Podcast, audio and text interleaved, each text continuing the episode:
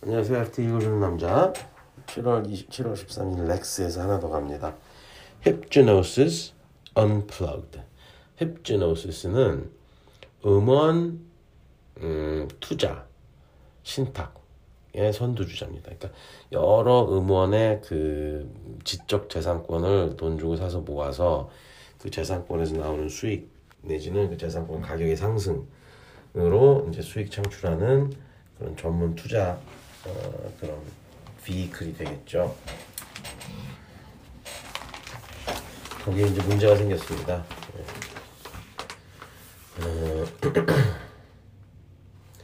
The net asset value rose from a few hundred million dollars to 2.2 billion at the end of last year.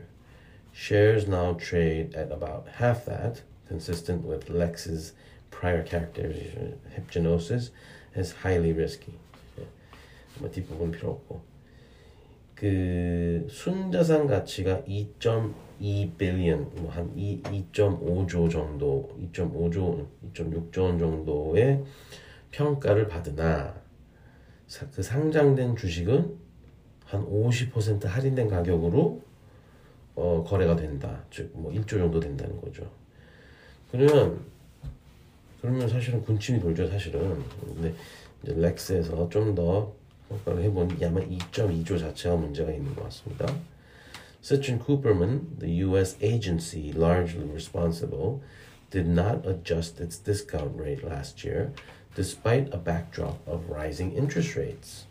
The fund's 2.7 billion gross book valuation represents a 20 times multiple of net royalties compared to a 16 times multiple for its acquisitions, an immediate premium. The portfolio expanded 20 fold in a matter of few years to 6, 6,000 65,000 songs. It is hard to believe such rapid growth can have been value accretive. 이게 제가 정확히 이해하는 건지 확실치 않은데 그 음원 수입, 음원이 실제로 발생시키는 저작권료의 16배를 주고 샀는데 그거를 평가를 20배로 했다는 겁니다.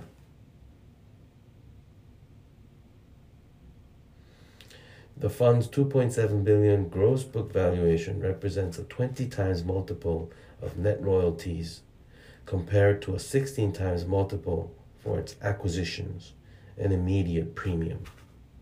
맞죠? 네, 지금 맞는 겁니다. 네. 사자마자 프리미엄을 붙인 평가 딱지를 붙였다. 어떻게 볼 수가 있, 있을까요? 음... Shareholders will have to face that dilemma at a continuation vote in September. They may have learnt an old object lesson. The more glamorous an asset, the greater its propensity for overvaluation. 9월에 이 펀드를 펀드의 지속 여부를 그 주주들이 모여서 결정하나 봅니다. 끝내자 그냥 있는 자산 일단 팔아서 돈을 건지자 뭐 이런 요구가 많은 것 같습니다. 네. 그 음원 투자라는 게 사실은 또 이렇게 한물 지나가는 느낌이 없지 않아 있네요. 네, 하나 더 가겠습니다.